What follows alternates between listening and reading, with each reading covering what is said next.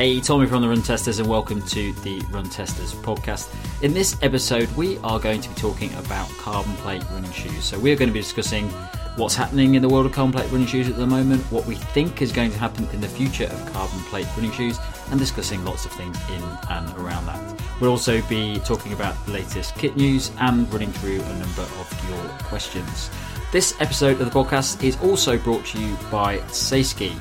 And if you get to the halfway point of the podcast, you will get a discount code that you can use for 15% off the Saysky online store.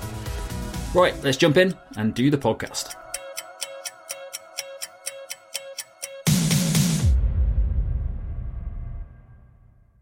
Guys, we're back for another podcast. And we've all been up to lots of different things recently. Um, well, I suppose some of us have been up to uh, to running. Nick's Nick's not done so much recently. Too busy. Yeah. Excuses. I have, a, I have a son now though, so I guess it's a decent trade off. Bit of running for a son. I'm not not not entirely sold on the on the uh, on the trade as it is, but I've still been running a fair bit, raced, you know, kept it going. A little bit of time each day. Getting more and more tired. Running's getting worse and worse and worse, obviously. But I signed up for an ultra just to try and prove I'm not over the hill. Oh yes, this, this ultra that you keep going on about. Yeah, five mile loops in my local forest. Perfect. Exactly my kind of ultra. Yeah, I think I'll skip that one. You know, you've, you know, the clock has started ticking though, Nick, on the fact that at some point between now and in the future, you will not be the fastest Harris Fry. The Oh, I don't know. He's It's now a matter. absolutely useless so far. He got As soon as he starts catching up with Nick, Nick's going to start like just fe- overfeeding. I, I honestly forgot like how, how like rubbish they are. Like oh, oh, oh I've eaten stuff and I've got gas, and and you have to deal with that for me. What are you talking about? Why can't you burp when you're born? What is wrong with you? Okay. Absolute That's waste the, of uh, time. Back to the running chat. Uh, all right, uh, Mike, are you you still uh, injured? Uh, getting better. I mean, I did a race. Did a race. Didn't you know have to stop doing it halfway or anything like that. It was hard. It was hard. I did Hackney half at the weekend, which Kieran also did, and uh, main goal was just to try and do it on very minimal training, probably one long run. And yeah, progress is being made. So hopefully, fingers crossed, I'm fully on the mend. So I'm feeling a lot happier, and I can start getting through a massive backlog of shoes that I have in my flat at the moment. So, which you know, it's exciting. Yeah, so oh, Hackney Half, I was meant to do that, but I got back from the Azores uh, very early hour in the morning and decided to skip it because of uh, bad hay fever as well. So, but it sounded like uh, it was a very popular one. Everyone seemed to be doing Hackney Half this year, and of course you did it as well, Indeed. Kieran. yeah, it was. Yeah, it was. It was a good race actually. I enjoyed it. It's the first time I've done it. I've kind of. It always seems to be a brutally hot day, and it was pretty mm. hot again. But it had a good atmosphere. I think it was well supported. It's kind of hilly as well, and Yeah. kind of twisty and turny. But yeah, I, I quite enjoyed it actually. There's it's it's a bit like the London Marathon, except instead of the crowds being kind of general folk, there's lots of young people drinking beers at nine o'clock in the morning and cheering everyone on, which is Yeah. makes for a bit bit of a lively I always run. get really jealous every every time I do Hackney Half and I see everyone just at the side in the sun drinking. I always think, oh, I just come and spectate. yeah, yeah. It's uh, nice. And so, is that how was that it, um, fitted into your training for comrades then? Well, uh, it was it was okay. I'd made the mistake of playing football. Uh, uh, my son's kind of parents and coaches. I'm one of the coaches of his team's football tournament on the Saturday, and it's not supposed to be competitive. It's supposed to be kind of leisurely. But I obviously uh, don't know how to do that. Woke up in the morning, couldn't lift my legs out of the bed. Turns out football's not great pre-half marathon training, but um, I figured put those two things together, and that's kind of what you need to do to run 55 miles up and down hills, right? I mean, that's No, I think it's pretty standard training. training. Pretty no, it's good. At, yeah, yeah, it was, it was all right. I, I figured if I just overload myself, then I may stand a chance of finishing comrades. You haven't got a coach at the moment, have you? I've This never is- had a coach. This really. is Well, you, you just yeah. you just created the, your. Uh, you seem to have a different format for training every time we speak. yeah. With, with this this one, I've just sort of yeah, I'm kind of winging it a bit, hoping that I'm gonna I'm gonna rely a lot on experience. Tom, I think. I have Yes. to use the old head to get around this one and survive. And how, how long is it? How long have you got? Uh, it's 11th of June, so technically it's probably taper time soon. I have. I went and did the Exmoor um, marathon, and that was good for getting kind of lots of elevation in the legs. So hopefully that will be enough. But yeah, looking looking forward to it. Okay, nice. Well, I, I I'm trying to. I've got my coach now, I've been on holiday twice since I've had a coach, so it's, I'm not seeing I'm not seeing any gains yet. So um, yeah, I think marathon training is going to start kicking in soon. So uh, looking forward to that. If I can sort out which marathon I'm going to do. You're still not found. You're still thinking. I'm still oh, holding out for Berlin. We're not, Berlin's we're not having this hot, chat yeah. again. We did this last week. I did time. Well, one time Get I'm, over gonna it. go, I'm in. I got into Berlin. So, well, you know, so that Dorney, but still, still got Abingdon in October. So uh, that's the that's the that's not even a backup. That's just a just a drinking one. Um, cool. All right then. Well, let's uh, jump in to running kit news. Running, facts. All right, so let's just have a quick running fact at the end of this section. So uh, this one, again, I'm not verified any of this. So if you if you're listening to this podcast and using this information to write a dissertation, don't. You're going Um, to fail. You'll probably fail. Uh, the, apparently, the first uh, attempt, a serious attempt to uh, develop the sport of ultra running, uh, took place in 1928 when sports promoter Charles C. Pyle uh, did a foot race across America from coast to coast. Uh, apparently, the winner was Andy Payne, and he finished in over 573 hours. 573 hours to run across America. Hmm. Can, can we have days? That's quite a hard thing to pass, Tom. Look, I don't, right, and I'm not putting enough effort into actually work out. no, that's not enough days, man. Oh, oh, it's- maybe for you, Kieran. like 19, 19 days. That's yeah. Well, we don't know which coast it was. We did the, where's the really skinny narrow part of You the did the state? Yeah, yeah. Canal. The, 50, the 51 mile Panama Canal, whatever it is. Yeah, it's not. It's not very clear. I mean, it's, it's, it's the same It's with all these running 3,000 facts. miles, America, isn't it? Yeah, Kerry's going to be working this out all night. Yeah, You'll go and do it next moving, week. It's moving pretty quick. Oh right, okay. a train. okay. Is, it, is it? Was it in a Jules Verne book? I'm not getting my facts from Jules Verne books. Actually, Although I do you might know find some better ones. Not yet. Phileas Fogg took longer than 20 days to cross his bit of America. during his trip. he was on trains, all kinds of things. Was he? Uh, Did he go on I'm train pretty sure, York? Yeah, yeah. and I'm pretty sure there's a guy Marshall Ulrich. I think did. I think I've read his book. It was like 53 days, and he set a record. Hmm. And that was more recent. So Well, as We I need, a say, new, if, fa- you, we if, need a you're new write- facts guy. if you're writing your uh, dissertation on this, uh, stop, stop, stop it now. use Chat Go, GPT. go and instead. use you go and use some proper research. Okay, another one of those in a bit.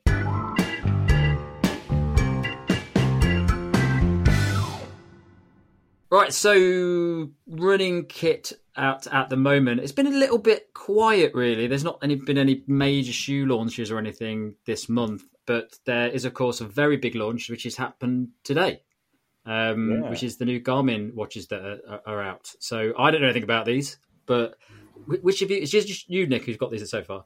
I think Kieran's got one now, haven't you? Oh, I've Yeah. got, okay. yeah, I've got the I've got the Fenix uh, Pro. Pro. Yeah, How big's middle-sized yours? one. I've got the big Mine's one. the- I went for the middle-sized one. I wish I got the big Epix. We'll talk about the the big yeah, big Epix. His battery life, absolutely incredible for an AMOLED You- screen. the amount of times you moan about big watches on your small wrists, and Yeah, I would, I would have hated it. You're right, Tom. You're, you're definitely right. And actually, um, in our videos today, I will have complained about the size of both these watches, undoubtedly. But, um, but yeah, got them both in. The Pro in the name uh, largely refers to a, a few new features that we've not been able to test pre uh, pre their launch because we don't have access to Garmin Connect. Um, but there is a, you know a few bits going on. They've got a new hill score, basically rate your rating on hills that will work out automatically from your training history, or your it takes two weeks to ascertain it, which is annoying because I'll have had the watches for probably 13 days before the embargo lifts, so I won't have those score yet. And the other one is an endurance score, which I don't know there's a couple of new metrics. I'll be interested. We haven't used them yet, so I'm not going to pass judgment, but I mean, I'm not sure how much they're going to add to the overall training analysis on the watch. You know, I think one other big new thing on them is the new heart rate sensor. Now, very hard to judge these over a short period of time. I've done kind of three, four, five runs, I think, with these watches now, and um, I will say that they've yet to really make a significant error on heart rate for an optical heart rate monitor. That's very good. But at the same time, I've been doing mostly easy runs in warm conditions, which is the best possible thing for an optical heart rate monitor. So I will still be surprised if they're really as bulletproof as you'd want them for for a watch like this that has all this training analysis going on. But that's an interesting new addition to the watch. Um, new sizes in the Epix is interesting. Like I say, the big Epix Pro uh, is offering like you know a lot of battery life. I think it's I can't remember sort of like eleven days with the always on screen on, and that's a big AMOLED display. And you know if you turn the AMOLED display off, you're going to get several weeks out of a watch with a nice bright screen on when you are running. So that's quite interesting. Otherwise, you know, it's a it's another another maybe not entirely necessary addition to Garmin's range. I think it's fair to say. Like mm. we're still waiting to see. Also, we'll know by now by the time this comes out. We don't know at the time of recording when how many of these features roll out. Things like the Enduro Two. You assume they'll all be on the Enduro Two. What the 965 gets will be very interesting because I think 965 is like for an incredibly expensive watch, incredible value because it has all of Garmin stuff. It has the same big screen as the Epix two, as the Epix Pro on the 51 millimeter Epix Pro. In fact, uh, it's got you know basically the best screen Garmin has of any watch and a much smaller, nicer little, cheaper watch. So, I mean, if that doesn't get hill score. I'm not sure it's going to be enough of a deal breaker to make me pay the extra. Mm. but then, obviously, these all have the Epix and Fenix styling, and a lot of people like those big bezels, metal bezels, I don't know. I, I have never hit a watch hard enough to think, God, I'm glad I had a titanium bezel. But some people must be time, right? yeah. Have you found it, Kieran? I mean, I've I've basically had it on for about a day and a half. The first thing it did was give me terrible silicone burn on my on my oh, wrist oh, overnight, which is awful. So we're, all, we're all pampered by not by these nylon bands now. yeah, I mean, uh, but it was really quite bad. It's actually brought up a blister overnight. Ooh. So I had to swap, I've actually had to swap wrists. Were you just twisting it as fast as you could? Pinching and kind of, but it's actually burnt. I've got a, like a proper burn mark on my wrist. Uh, uh, yeah. I, don't have, I, don't have, mine yet. I don't have mine yet. Definitely not annoyed about that. But I cannot believe Nick hasn't mentioned the fact that all Fenix models get a flashlight.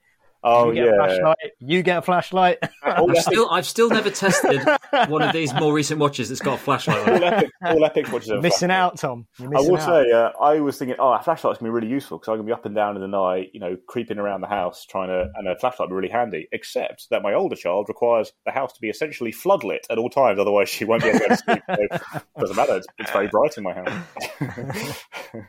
um, nice. Yeah, they all get flashlights. Yeah, Mike my UPS man and I are on speaking terms. Lovely guy, first name terms, waves it in the street, came to me straight away with his watches. I don't know if Mike has some kind of run in with his guy, but all I know is he hasn't got the watches. He doesn't want to give them to me. He doesn't want to give them to me. So, and, and on, on, the hill score, what? Ex- I mean, I've I've only sort of I haven't really looked into it properly yet. What is it going to tell me? It's going to say you're good at hills or you're yeah. not good at hills. Yeah, you get okay. a color coded chart saying here's your hills. And I guess then, I suppose if you're training for comrades, you go, oh, it's saying I'm terrible at hills. Maybe I should go and do some hills. But I, I don't know. I can't wait to complete comrades and for it to say you're rubbish at hills at the end of it. Well, yeah, yeah. In, in, true Garmin way, it's like exactly, yeah, yeah you finish a marathon seven minutes quicker than the prediction it tells you afterwards. Yeah. But yeah, yeah. Uh, I endurance score as well. I don't know. Uh, endurance score to me feels like it might end up. You know, Coros's slightly confusing marathon level thing that we all kind of went. That's a bit weird. I, I worry it's gonna be one of those. Going, oh, okay, weird. Don't need that. Like, you've got VO2 max and everything else on there. Like stamina. What happened to stamina? Stamina. Whatever happened to stamina? Oh, whatever happened to stamina? Still there? Don't need it. Don't need it. yeah. Don't need yeah, stamina. Yeah. The watches have got so good. Like I do think it's interesting. Well, I, I, think it's a good idea that they've got. We're really trying to work on heart rate accuracy because yeah. that is a tangible gain for lots of people. I just worry it's you know at the end of the day you can't do much. Right? It's, it's on the wrist, and you are flapping your arms all over the place. I really don't see how much you can do. Like I said, they've been good so far, but most watches are good for me at this time of year in the summer. Yeah. And it still lags slightly. I did a you know a couple of sprints uphill, stuff like that, and it still lags slightly behind the chest strap.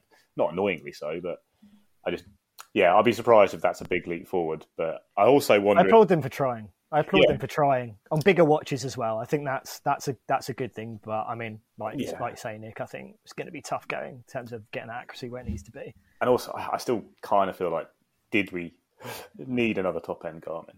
when there is the Enduro, the uh, the Epix, the Fenix, and the nine, four and the nine six five. All it's of getting busy. It is. There's a, it's I getting mean, busy. It's pretty. Uh, Garmin is dominant in this area of the market. There's no one else yeah. who's making really top end watches that are anywhere near as good. But now, now there's more of them. Well, by the time people are listening to this, uh, then we probably, hopefully, already got some some videos up, so you, you, can find out plenty more, or well, maybe not everything, uh, because we're still waiting for some of the features to, to be released on them. But yeah, oh, I should I've been quite negative, but you know, these are still brilliant watches. It's just all the features, Yeah, like it's probably yeah. There's just so many great Garmin watches that it sounds really negative to go at them. But You've like, just not had any sleep, have you? Everything's yeah. quite negative. yeah, it, but they are, you know Garmin makes all the best watches at this end of the price of the market, and these are more of them. It's just yeah. they're more of them. They're not necessarily you know, needed. All right. Well, let's just uh, there's a few other things that we've got on the list. Let's run through these um, because we haven't got a lot to talk to talk about on them. Uh, the the new Magic Speed Three is out in the US. I don't think it's out in the UK yet, is it? Yeah. Out, yeah. seeing a, la- a lot on. So, and I remember when the first two came out, they weren't really that big. Like I didn't see that many people getting excited about them, but now everyone seems to be really into the Magic Speed Three. It's, it's got some major improvements to it that mean it's going to be a, a, big time competitor for some of the you know endorphin speed threes and, and things like that. Mm. Um, did, uh, Nick, you, did you write something on this about the Magic Speed Three? I'm, i thought I saw. No, I, have been uh, been uh, I've been putting feelers out trying to get hold of it because I love the Magic Speed Two. It ended up like in my yeah. rotation, replaced the speed just because I prefer yeah. the fit of it. But um, I think the new ones they basically put more more of the better foam into the midsole is basically what yeah. they've opted to do. So it's, it's, veering more towards the sort of super shoe side of things yeah. as opposed to the. the, the I do think eventually all shoes will just be super shoes. I guess at this thing is merging to that point. yeah. Cool. Well, hopefully we'll get hold of those soon because we'll be doing plenty of videos on that. Uh, another watch, which we're probably not going to talk about as much as the, the Garmin's, the uh, Suunto uh, Vertical. I think you, did you do this video, Kieran? No, no. I did. Oh, you did that one. right. I did remember. it, but it's yeah, it came a little bit out of left field, but yeah, it's basically new Suunto watch. It's kind of aiming at kind of the Fenix and the kind of Vertix kind of end of the market. It's got topo mapping. It's got really big battery life, particularly kind of in its kind of optimal GPS mode. It's like 60 hours. Uh, dual band support. It's got titanium and stainless steel bezels. If is it enough to kind of gets into where it needs to be? Not 100% convinced based on kind of my early testing right now, but it's a step. It's definitely a step in the right direction. But you know, there's still things they need to do. I think, uh, particularly on the software front. Cool. And we've got a first review. We've got first run review up on first run review. It's up on the channel. Yeah. On the channel, yeah. Cool. Okay. Uh, and then finally, uh, a pretty interesting new shoe, which Kieran, you've been testing the uh, Hoka Tecton X X2. X2, yeah, yeah. Which is basically the X, but with some new uppers. Essentially, there's not a huge oh, amount okay. that's changed there, um, but it's still. I mean, it's still a great shoe. I, it's yeah, it's improved it sort of marginally. I've tested it over. I think I did a marathon. Yeah, I did the Exmoor marathon in it, and uh, yeah, really solid shoe. Great shoe, I think, for ultras that aren't particularly kind of steep and technical. It didn't cope too well in the sloppy Exmoor mud. There were some really, really, really treacherous bits of that where you're kind of running with. This is be perfect for you, Nick. It's like a, a, a foot wide path with a cliff drop with sloppy wet kind of chocolate mousse mud. Perfect conditions for killing yourself, and they kind of cope pretty well. But um, overall, yeah, if you like the Tecton X, you're going to like the X2. It's it's it's basically the same shoe. Oh, I mean to say, if it is the Saucony Exodus Ultra you've got at your house, Kieran, worth a run. I really like that shoe. Yeah, really mm, nice. Yes, really. Yeah, so I have it. It's in a box right down here, waiting yeah, for me to get back to some other trails. That review's gone up. Uh, yeah, it's just it's just a really nice all round shoe. Really nice. I uh, I loved it. Pootling around the forest. It's got quite a uh, nice midsole. Grips pretty well. Mm. Yeah, everyone should try that shoe. no plate. So. No, it hasn't got a plate. Better than the, better than the Peregrine. I like it more than the Peregrine. I think the Peregrine's lighter yeah. and geared, has a slightly longer lugs, but yeah, I think the XS Ultra's got a better midsole. because It's got some PWRRUN PB in there, and it's got a nice PWRRUN frame. It's very much it's like the Tempus. Tempus got a PWRRUN frame with a PWRRUN PB yeah. core. It just means it's really comfy and um, as also quite lively if you uh, want to mm. pound down a hill at some point. But Saucony's grip is just that Powertrack outsole is pretty good actually. Kind of mm. even if the lugs aren't that long, it works quite well. Lovely stuff. All right, well let's finish with a running fact. Running, Running facts. back to back to the uh, the standard running facts. No quizzes uh, this time. Although I've got some that could be a quiz question. Uh, so, uh, according to research in 2008, no reference as to what research this was. So, uh, again, treat this with uh, a pinch of salt. Apparently, sprinters in lane one react faster to the starting gun than those in other lanes, even when the sound is simultaneously broadcast to all the lanes. Lane seven is the slowest. What, what are your thoughts on that? Groundbreaking, like that. No, no thoughts. No thoughts. You know. Have you heard before? Uh, no. Then, then there we go. There we go. That's all I look for now. Maybe they sure they can. They're ne- if they're next to the gun, can they not see someone moving? If it's simultaneously, uh, that, that if, if the gun's like uh, right in the middle, I think, if, or set, shot across the, like a speaker or something. You know, Maybe you get double sound. Maybe because unless the guy's out, or unless the person who's shooting is actually in the middle, Hmm. Which would be very dangerous gonna, in a sprint. You're going to get the speaker sound, and you're going to get a, you're going to get a little bit of layered on top. Hmm. It's another fact about sprinters in lane one. If uh, sometime in the on indoor tracks, it's so tight the bends that if you're drawn in lane one, lane one, some sprinters just won't bother turning up because it's so much of a disadvantage, Interesting. regardless of how quick they react to the gun, because it's too tight for that corner. I overtook someone on the inside of the inside lane earlier. That's uh, that's the kind of man I am. Well, what, an, an annoying man. Uh, there we go. So uh, more of them in a bit.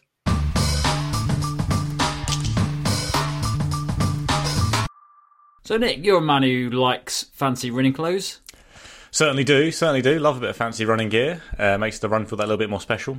Well, you'll be glad to know that this episode of the podcast is sponsored by Saysky, and uh, for all the listeners and viewers of the podcast, they will get a discount code, which we will uh, let them know about in a few seconds uh, after we've after we've spoken for a little bit. About say Um, or say ski doesn't really matter, does it? Well, according to according to the brand, it, they don't mind. I think say Sky is seems to be the phonetic way to to say it, but um, yeah, they're not bothered. There's a, actually a page on the website that uh, that says they don't care how how you pronounce it. So, Which is good because we get criticised a lot on the channel for saying things wrong, so that's nice. well, yeah. So any, anyone listening to this planning on commenting on a mispronunciation, the brand don't mind. so, how much do you know about Saysky, Nick? I know a lot about Saysky Tom. Uh, I use a lot of their running gear, test a lot of their running gear. It's exciting stuff. It's good stuff. It comes out a lot of new different designs, uh, you know, regularly throughout the year across a series of quite core uh, pieces that I use quite a lot, especially the two-in-one shorts, which uh, have a lot of storage, which I'm a big fan of. used those for most of my training runs, to be honest. Well, did you know that the CEO and co-founder Lars Peterson started as a pro windsurfer before setting up the brand? I, I didn't know that. I will, I will admit that. I'll hold my hands up on that one. there you go. So uh, apparently, the idea was that he wanted to take the the sort of relaxed, fun style of windsurfing as a sport and, and take it into the running world. Lovely. Nice idea, isn't it? but that sort of follows on with uh, one of the, one of the brand uh, ethoses, which is focusing on what they call everyday heroes. So these are these are runners that aren't elite level runners, sub elite level runners, and sort of ticking the boxes for everyone that wants to get into running, not just for people that want you know the elite level kit. Although it, they they do cover that as well. Well, yeah, I think it's across the brand. All the gear is very high performance stuff, but it is quite functional. Like I say with those shorts, it does carry a lot of gear, which uh, you will need if you're not, you know, being supported by someone carrying your phone and all your fueling for you. Yeah. Well, should we should we give the uh, should we give the code out to the uh, listeners? Yeah, we promised it, so we should. We promised it, yeah. So that that, that code is TRT15, and that'll get you 50% off at uh, Saysky schools globally. So don't worry about where you live because you'll still be able to use that discount. Enjoy it. Enjoy the code and enjoy pronouncing it any way you want. Yeah, go crazy. All right, guys. So uh, the different gear we're going to do this month is focused on carbon plate shoes, main, largely around the future of carbon plate shoes and what we think is going to happen to to, to super shoes uh, in the coming months and years. Uh, it's a, an area of quite a bit of debate with with a lot, especially in the comments. People always talking about um, complex shoes and if you need them and all that sort of stuff. But before we talk about the future of them, let's just for anyone listening to this who maybe isn't too clear on what a carbon plate shoe is and what you'd use it for, uh, Nick, do you want to give us a bit of an overview of what are plate shoes? Uh, so complex shoes are generally racing shoes, fast running shoes, although that's not always the case anymore. But they came about really after the advent of the Nike Vaporfly 4%, which was uh, came around in the Rio Olympics, but had been used a little bit before that. And it's basically, it's literally a carbon plate in a shoe, which acts as a lever, as a spring, but also stabilizes, in general, a soft stack of a very bouncy foam. That's the other key element of all carbon shoes, really, is the midsole foam, which is usually a very bouncy foam that without the carbon plate would be a bit sloppy and potentially not as quick. Something like the Nike Invincible has a super foam in it, but without a carbon plate and is an easy day shoe rather than a racing shoe. So the combination of the foam and this carbon plate basically creates boosts your efficiency on the run. It doesn't make you faster, it makes you more efficient. So you're faster by virtue of being uh, stronger and fresher at the end of races and being able to hold faster paces more efficiently. And they now have limits around them because they were proved so successful and world records started tumbling. You can only have a stack height of 40 millimeter in a race legal shoe, and you can only have one carbon plate in the midsole because brands are starting to experiment with putting a couple of plates in to get even more propulsion from the shoes.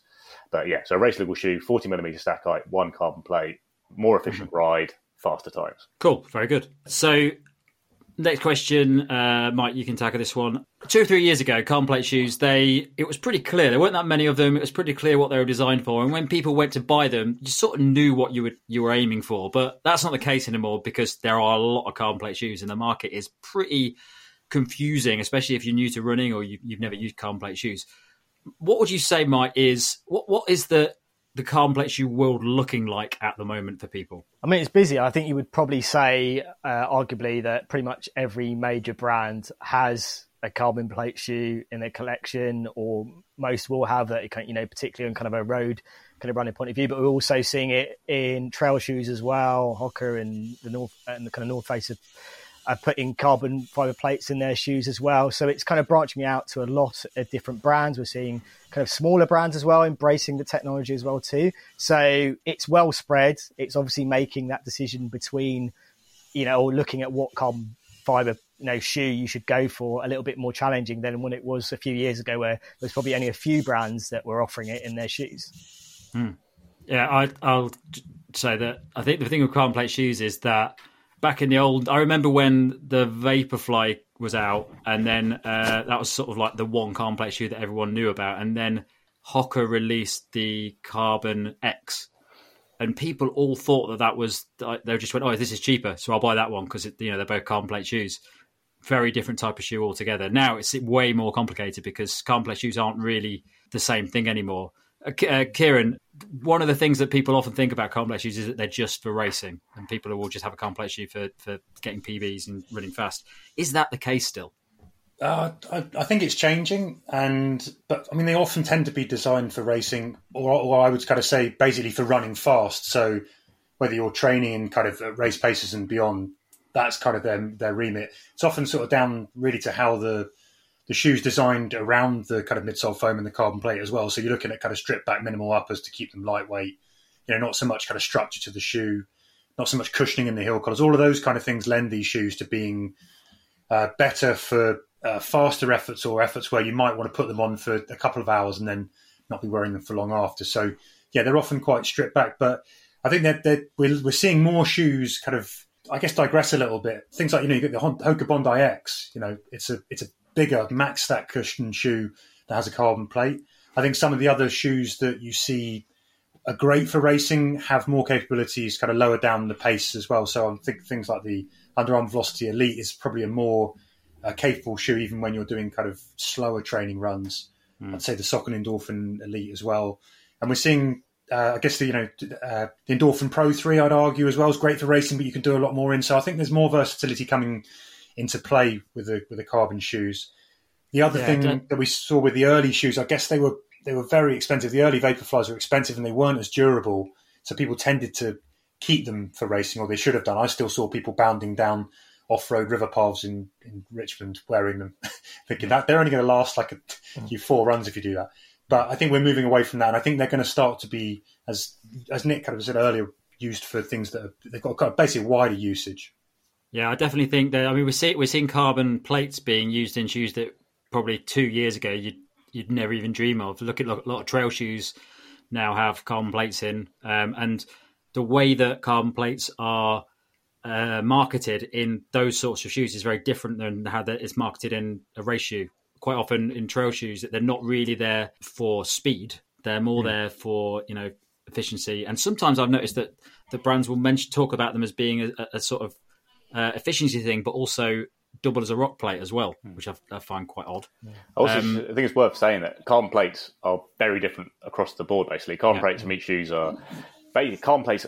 I don't think either are completely carbon because that would make them too brittle. So they're always some kind of composite, a little bit. There's different ways of making them. I think thermal molding is the most expensive and to make it the thinnest and stiffest it can be, and brands will often make carbon and TPU composite plates that make them a bit softer. So, and then, like you say, in trail shoes, often a Carbitex plate, which again is, I think, some kind of mix of materials to make it a bit more flexible because you don't want it to be too stiff on the trails. Or in mm. Hoka's case, they have dual plates instead of one complete plate, and there might be three quarter length plates. So there's lots of different plates. Forked plates is another plate, uh, or even energy rods if you're looking at Adidas. But they all usually perform the same role, which is to create that propulsion. But yeah, we kind of say carbon plate is shorthand for everything. And also within that, I guess the other thing is the interplay with the foam, right? It's not just about the Yeah. carbon plate; it's about how it works alongside the foam, and that changes everything as well. So yeah, I mm. think we use sort of carbon racers as the as the shorthand for it, but there's more going on that changes the feel of each of these shoes. Well, exactly. That's what I was saying with the the Hoka Carbon X. That was just you know just saying it had a carbon plate, and everyone thought, oh, great, it's the same as a Vaporfly. But Yeah. there's, there's a lot more. There's a lot more to it than, than those two shoes. All right. Well, let's let's jump into what we think is going to happen with carbon plate shoes uh, in the future. So, over the next year or so, what what are we expecting, or what are you guys expecting from carbon plate shoes? Nick, do you want to tackle this one? Sure, yeah. So it's a really interesting time for shoes because they basically have hit a limit because there is a literal limit set by World Athletics. So they want to make race legal shoes, and we're never going to see the jump we saw from your whatever you were racing in beforehand, like the Adidas Boston to the Nike Vaporfly four percent. So from there, they increased the stack. That was the easiest way to increase the performance of the shoe. They hit 40 millimeters as now a limit. And now you are into tweaking. Like I talked to Nike about this at events, saying, you know, they, they're very confident. There's loads we can still do. We can tweak the plate, we can tweak the foams, but it is, it is we are talking tweaking. I think one of the potentially interesting areas came out from the Mizuno Wave Rebellion Pro this year, where they had that huge heel cutout, which allowed for some slightly playful interpretation of the rules, I'd say, in terms of stack heights, because the heel wasn't that high, and then there was a very big stack in the midfoot and things like that. So I think we're going to see more attempts like that to kind of engineer the midsole to try and create different rides. There's going to be a lot of talk about foams, and I just I think we're back to the point when you know, everyone used to deliver race shoes with an insane amount of hype, saying this is the best shoe ever. Like the Adidas Adios was like two percent better than other shoes and things like that, and the Nike just changed everything a little bit, the Vaporfly, by you know really living up to all that hyperbole and exaggeration around the adverts. But I think we're probably now back to the stage where we're going to see a lot of very big claims that probably are only going to result in very minor improvements in performance. Like I think I think within the limit that's been set now, you can play with it. You can play with the midsole shape. You can start finding better and better foams, lighter foam for the same energy return. I don't know what you can actually do. I actually think the Vaporfly 3 is another interesting area where they might go, which is actually a bit of a regression in some ways, in that they made it, we've all seen, a little bit less durable than it used to be. And I think maybe brands are going, well, actually, we're going to start sacrificing things a bit, bit more like outsoles to cram more foam in and things like that because it's very hard now to improve on something when you've got they've all got pretty most brands have got great foams. They've all hit 40 millimeters most of them. They've all got a well designed carbon plate. How much can you do now about you know breaking the, the race rules? Yeah, it feels like yeah, it feels like you know th- trying to find that extra margin, that little extra gain. I think is going to require you know there's only so much you can do with a shoe that compromising it and you know making it inferior in other areas. So I think that's that's going to be a massive challenge for, for kind of all brands that are trying to take the foundations of what we've already kind of achieved with carbon shoes and try to make them even a little bit better. Okay, then. So, Mike, what what do you think we're going to see a shift um, in the coming months and years of what people actually expect from their carbon plate shoes? I think so. I think the more the more that these shoes are out there, the more that these brands are learning, the more that they can see how people are using them, see what other benefits, see what other you know things they can get from these shoes. So I think, as I, as I said, I think we've we've got to a point with the shoes where we, we we've seen real kind of positives in terms of them being there and people using them from a wide range of runners as well. So I feel that the more brands that are, are using these kind of innovations and embracing it, we can kind of see that potentially there could be changes in terms of how they're used and and how people use them in terms of their running and their racing as well. Yeah, I, I- I think the biggest thing for me is, as you say, Nick, it's all about tweaking now. But I think when it comes to a lot of carbon plate shoes, the question of durability is getting asked more and more now. So I think what what for me it's it's going to be the actual performance isn't going to change that much, but the the, the, the you know the, the the the ability for it to last longer than it actually does is going to is going to be a big focus. If you imagine a Vaporfly that can handle you know 600 kilometers without losing any of the the squish, that's a that's a big improvement on that shoe. I'd, Um, I'd, I'd say counter to that though but if you market to certain people you went to them and go this shoe only lasts 100k but it's, it's a better performer I think people would probably buy that yeah, well, I guess so. The other side of that is probably that you've got a lot of these shoes that are coming out, like the the Endorphin Speed Three, which are very versatile shoes, but it's not a, it, the shoe itself isn't comparable with some of the top line super shoes. So maybe modifying those shoes to be even better when it comes to racing and having a, a, a true all rounder for race day might be might be where where things would would go. There's there's another challenge coming down the line as well, and it, it's probably not going to happen in, in the next kind of couple of years. But it's it, well, it's being thought about. But sustainability is going to be a huge change within these shoes. At some point, brands are going to have to find a way to make sustainable foams Good. out of kind of bio-based materials that actually work. And I think there's Ortholite have come up with um, a foam called Cirql, which is essentially uh, it, it, comes from plants. It can be uh, returned to kind of compost at the end of it. Don't quite know whether or not it's actually going to live up to some of the foams that we've got now, but they are going to have to. Whether they make the shoes more durable, whether they find a way to bring good quality, sustainable materials into the shoe, I think they're going to have to do that. I mean, the carbon plate itself and the components of the carbon shoes make that a very even more complicated kind of puzzle mm. to solve than than other shoes as well because you've got more components and the carbon plate itself is a tricky one. But I do think that's going to have to at some point that's going to be something that these kind of shoes will have to wrestle with, and also I think as runners we're going to probably have to wrestle with it and with our own consciences as well. Interesting. I think Puma, one of Puma's Pima foams is, is, is castor bean oil, but I don't know how recyclable it is. But yeah, that, that's definitely true to say. I think carbon might be the last area they hopefully they'll start reforming their daily trainers. I guess will be their first target and things like that. But eventually, like you say, everything's going to hit that. But I think actually one area I meant to say, in terms of improvement, I think one area that potentially could be a massive, massive area for carbon plate shoes and racing shoes in general is personalisation in the hmm. future. Like you see elites talking about the shoes, like Eliud Kipchoge getting the the Alpha Fly is tuned very much to what he wants from it. And someone like uh, Bekele, Kenenisa Bekele, doesn't like using it, doesn't feel like it works for him. And elites get a lot of say about the shoe. I think brands have always been working on this, the idea of you can customize shoes. They always talk about 3D printing, maybe helping with this. But basically, a new system or something of determining what works for you best from a carbon shoe, what drops works best for you, what kind of rocker and down the line, maybe we'll all start getting elite level personalization in our shoes to get the perfect racing shoe for you know someone like me, a very shuffly, heel striking, high cadence runner, compared to someone who's a big bounding, flowing runner. Asics, you know, started this a little bit with the Edge and the Sky Plus, mm. but hasn't really doesn't that doesn't really deliver the level of customization that has worked out. But I think that might be something that we see in the future. And okay. Nike Nike actually mentioned something with the launch of the the Vapor Three, I think it was, where they actually said to me that they can already kind of do anyway, I can describe it as like a cut and shut, which is when you kind of illegally smash two cars together to make them look like one that have been in a wreck. But anyway, they, they can take the uppers and fuse them to midsole. So you could you can already sort of potentially choose your upper that you like. So, you know, interestingly with the Adios Pro, if you don't like the old uppers but you like the strung uppers, maybe you can choose the the midsole unit with a different upper. Those kind of things could be interesting. And Brooks, I think, also mentioned about the idea of um, this kind of uh, spectrum of stability. So, you know, rather than just having stability shoes and then shoes for everyone else, that everyone needs a little bit of stability, different levels, and maybe that will become a little bit more fine tuned as well. Cool. All right. Well, let's look at pricing and costs. So, I think anybody listening to this podcast is probably aware that the price of shoes, and especially the high, the higher tier shoes, especially the super shoes, is getting pretty high. The shoes are getting expensive now, and it's pro- quite rare to find a carbon plate shoe that is uh, well priced, or um, yeah, if, you, if you're looking for the sort of the, the top the top ratios, you're, you're looking upwards of two hundred pounds at the moment. Do you think, Kieran? I'll shoot this one to you. Do you think it's ever get to a point where carbon plate shoes have become so normalised that there are actually really good, cost effective carbon plate shoes? Are, there, are there any at the moment? Well, I mean, are there any good ones? I don't know. There are some cheap ones. There's mm. like the three six one flame for like 160 dollars, I think it is. I mean, for me, the best way to get a good carbon shoe is to go old generation. Some of those are still really good. That I think that just you can, you know, particularly sort of vaporflies and stuff. I, I my fear is that they will just keep layering on a premium, and you know, in tandem with what Nick was saying about kind of people talking about sort of these margins of the shoes getting better, and they'll still sort of be marketing them as the kind of this and that with the extra kind of percents, and they'll they'll just keep making them more expensive.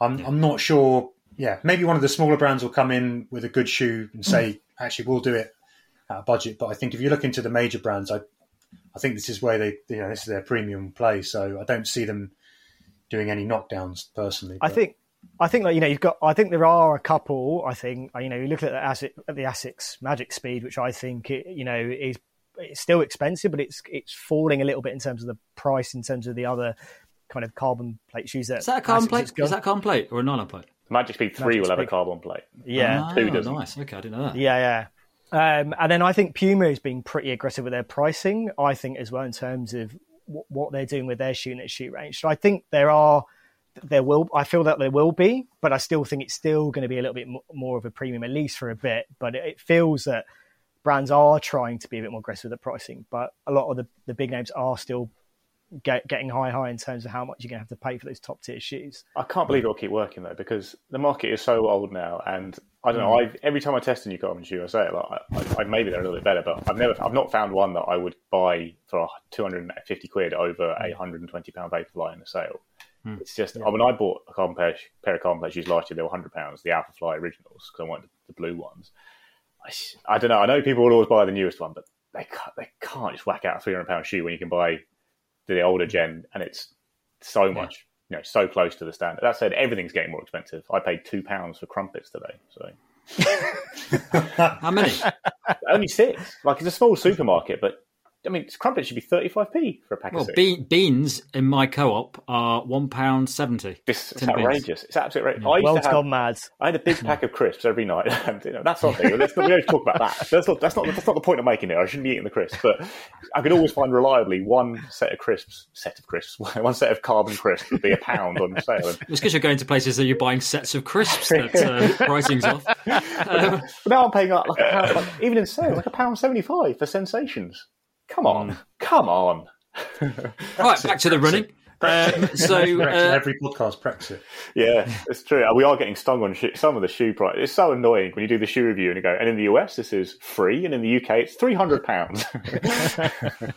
uh, right, last question. This is over to all of you, and it's not just about carbon shoes; it's about super shoes in general. So, what do you think is going to be the next big evolution of super shoes? Uh, is there going to be a new type of technology that sort of drives uh, the next the next phase of super shoes forward. I shot my load earlier by saying the personalisation thing. I think if there's one thing that could possibly make a big difference, it's that. Mm. Otherwise, I think, I think everyone's going to have a shoe with a big heel cut out, like the Mizuno Wave Rebellion mm. Pro, and try that as a as a way of improving shoes. And I'm, I'm going to repeat myself. I think the most important thing, I'm going to get on a big kind of high horse here, but I think the most important thing that has to be done is to make the shoes m- more sustainable. And by that, make them more durable. Basically, you know, the best shoe for the environment is the one you already own, rather than one you go and buy and replace. So, mm. I think that's a huge challenge, and I, I expect to see more and more messaging around kind of um, environmentally friendly kind of performance shoes.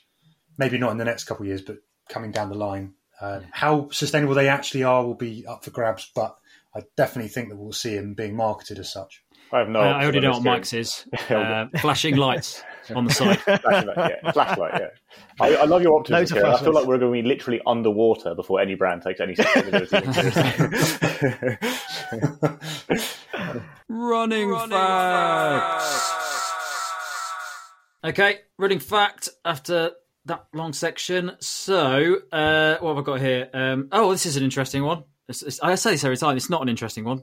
I, I, should really lower the bar with these, shouldn't I? during the 2007 Boston Marathon, astronaut Sunita Williams ran 26.2 miles while on board the International Space Station in four hours and 24 minutes. I did know this actually. I've, uh, I've, I've, I've, why I had to write write about this at some point. I think someone else did it. The the British astronaut Tim did, Peake did it. And he did it in London. Peake. Yeah. yeah. he did it at the same time as London. But I think both. Yeah, he wasn't the first. Um, but the treadmills are weird, aren't they? Because they have to be obviously have to be forced down onto them in some way because it's zero gravity. Yeah. It looks a really unpleasant setup to run in. mm. I, am not sure the time is that relevant, is it? It's it's not really comparable with uh... treadmill anyway. Doesn't count, mate. Don't care where you are. oh well, uh, it's, uh, it's not a bad fact that one is actually.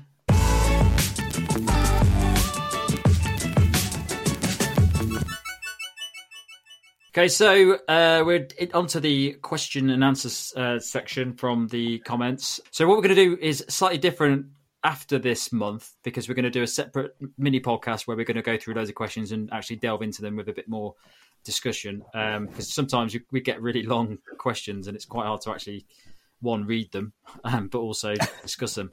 So, uh, but, but for this month we're going to be back to normal format. So we're just going to run through these and. Um, they're open to anyone really. You can answer them and try and plow through some of the questions that we've had on the channel.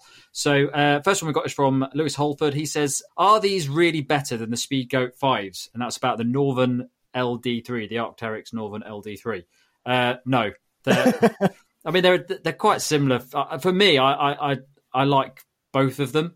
Uh, I think the Speedgoat 5 is probably a bit more versatile, versatile, um, a bit more comfortable. But I do really like the Norvan LD3. It's a it's a really nice shoe for for long runs. There's a lot of cushioning in it. Um, but I would say that the Speedgoat 5 is probably best for most people. Okay, Jorick Pitt says, uh, great review, uh, talking about the Gel Kayano 29. One for you, Mike. Um, great review. So this is not a very fast shoe. Can you recommend any fast shoes for overpronators? Now, I would say before we go through this, we're not going to suggest shoes for overpronators in general because if you're overpronating really badly, then you know you probably need to mm. Have a look into that. But there are stability shoes out there that actually are getting pretty good for fastest running shoes. So, Mike, you've you, have you have tested quite a few of these. Uh, well, kind of moderate stability shoes, I guess, is probably what I would kind of call them. So, thing like the things like the Tempus, the 860, um, V13. I think they're quite versatile shoes and shoes that you can do a range of different runs in. So I think my experience would be from the kind of moderate stability shoes where you're getting some of that support in kind of very different ways, but ultimately you're getting something that will kind of serve you better, but also give you the ability to run kind of a mixture of different runs uh, in as well.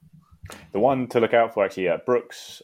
So Brooks started adding guide rails to shoes across its range, and there is now an Hyperion with guide rails. So that's Hyperion Tempo with a little bit of added stability. Already quite a stable shoe because it's quite a firm midsole, and I think that'll be a very very light fast shoe with a bit of extra stability. I think that'll work quite well.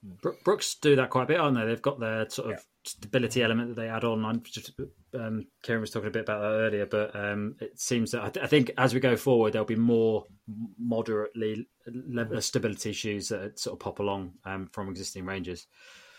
Uh, okay, so Sebastian Goss says, How durable are the Saucony Endorphin Pro 3s and how many kilometers does the foam lose its properties? Now, I put this one in because we spoke about this a, a while back. Uh, Nick, I think it was you who uh, we were talking about, you, you, felt that it lost a little bit of its, its bounce. Yeah, I, I, I, I, I definitely think it gets softer and softens up after about 100k, and it's a lovely shoe. But I don't think it's as fast a shoe after that. And I, for the first 100k, I was putting up against anything on the market, Vaporfly, anything. I thought it was a brilliant shoe because of the way it rolls through and the foam is really good. But I think after that point, it just got that little bit more mushy and a little bit you know more soft and great for different purposes as a result. But I think I lost it lost a bit of an edge. And it was really compar- apparent to me during like I was doing a workout where I was doing mile reps in different shoes, and um, I just felt this is this just doesn't feel quite firm enough to do this, and it definitely did when I first ran in it. So yeah. Mm. But I, I, I, I haven't experienced that as, and I, have done quite a lot hmm. of, uh, well, I've done about 150, 200k in one pair now, but, um, but you know, I like softer the better, so it's probably, probably getting better for me. Okay, cool. So we've got a question from Averil Chen. Oh, this is a good one because there's actually a few people commented below. And there's a few different levels to this question. oh, so God. they say, uh, do you think this? Uh, so talking about the on Cloud Surfer Seven.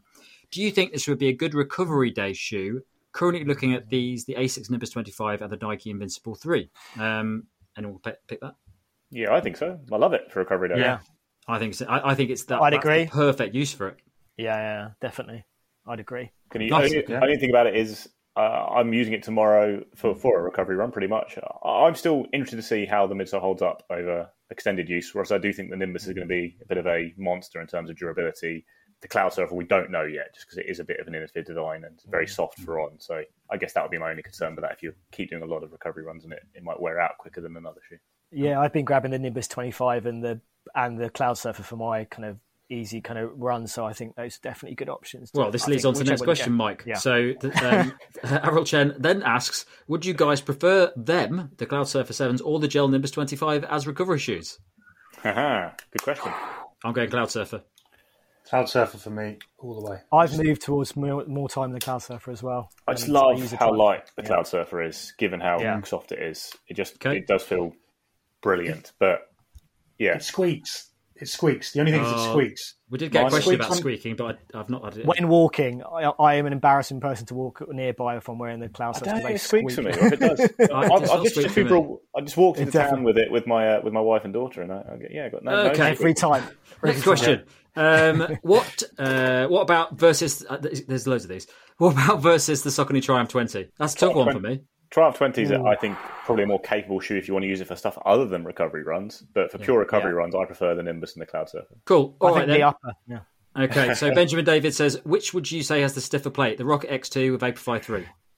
Rocket X2 for me. Yeah, Different Rocket plate. X2. Okay. Yeah. Um, stiffer plate, yeah. I'd say Rocket X2 feels a bit definitely more noticeable me. for me. A lot, a lot of. Uh... I don't know. I, think I don't know if the stiffer plate or it's just got a slightly lower stack. Yeah, I couldn't tell you. Okay. Okay, well, we'll move on. James B. Walker says, which is more stable, Deviate Nitro 2 or the uh, Endorphin Speed 3? I'm, I'm saying Deviate Nitro 2 because it feels a I- little yeah. bit. It holds your foot, foot better in place, I think, um, because of that upper. But also, it's a li- feels a little bit closer to the ground for me than the, the Speed Three. So I'd, I'd say Deviate Nitro Two. Yeah, I think it feels a bit more stable. Uh, got a slightly grippier outsole, which isn't really stability, but makes you feel a bit more confident in terms of stability. I think. Okay, Bob Bruno says uh, this. uh, This popped up a few times in the best running shoes video. No New Balance Fuel Cell SC trainer mention in this video. You didn't say that last bit, but I've just added that on. I'm going to say if you go, this is a bugbear of mine. if you watch a big video and just say no, this shoe, what, what are you expecting? Yeah, no, there If, isn't. if I we mean, haven't yeah. added a shoe in that you know we've tested, there's a, we, we we don't think it's one of the best shoes. I- That's simple as that. I wanted to reply to all of those comments saying, "Oh no, it's in there." Just make you watch it again.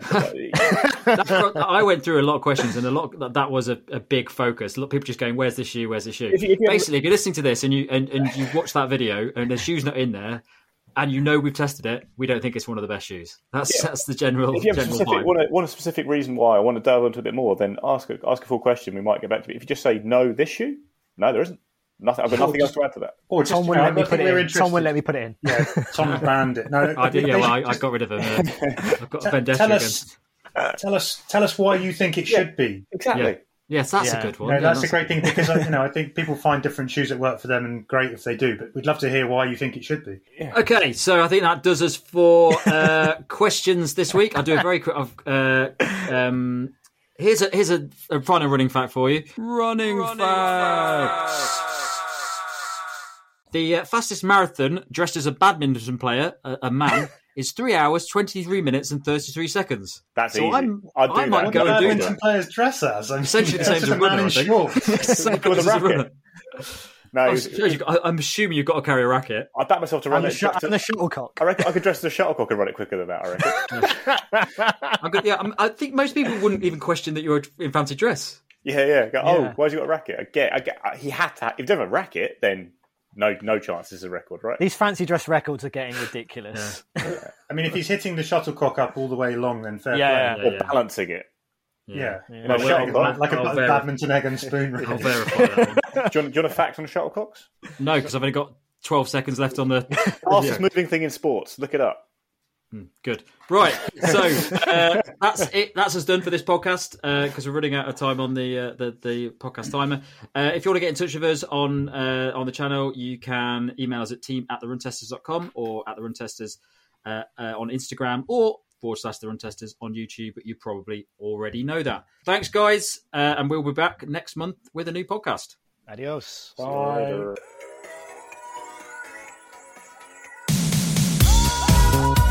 That's it from us on this episode of the podcast. Thanks a lot for listening. Don't forget to use your code for Saysky, that is TRT15. And also, don't forget to give us a subscription on your podcast provider of your choice so that you can make sure that you get future episodes of the podcast directly to your chosen provider. Thanks a lot for listening. Catch you next time. This episode of the podcast was presented by Tom Wheatley, Kieran Alger, Nick Harris Fry, and Mike Saw. The podcast was produced by Tom Wheatley. The music was by Fear of Tigers.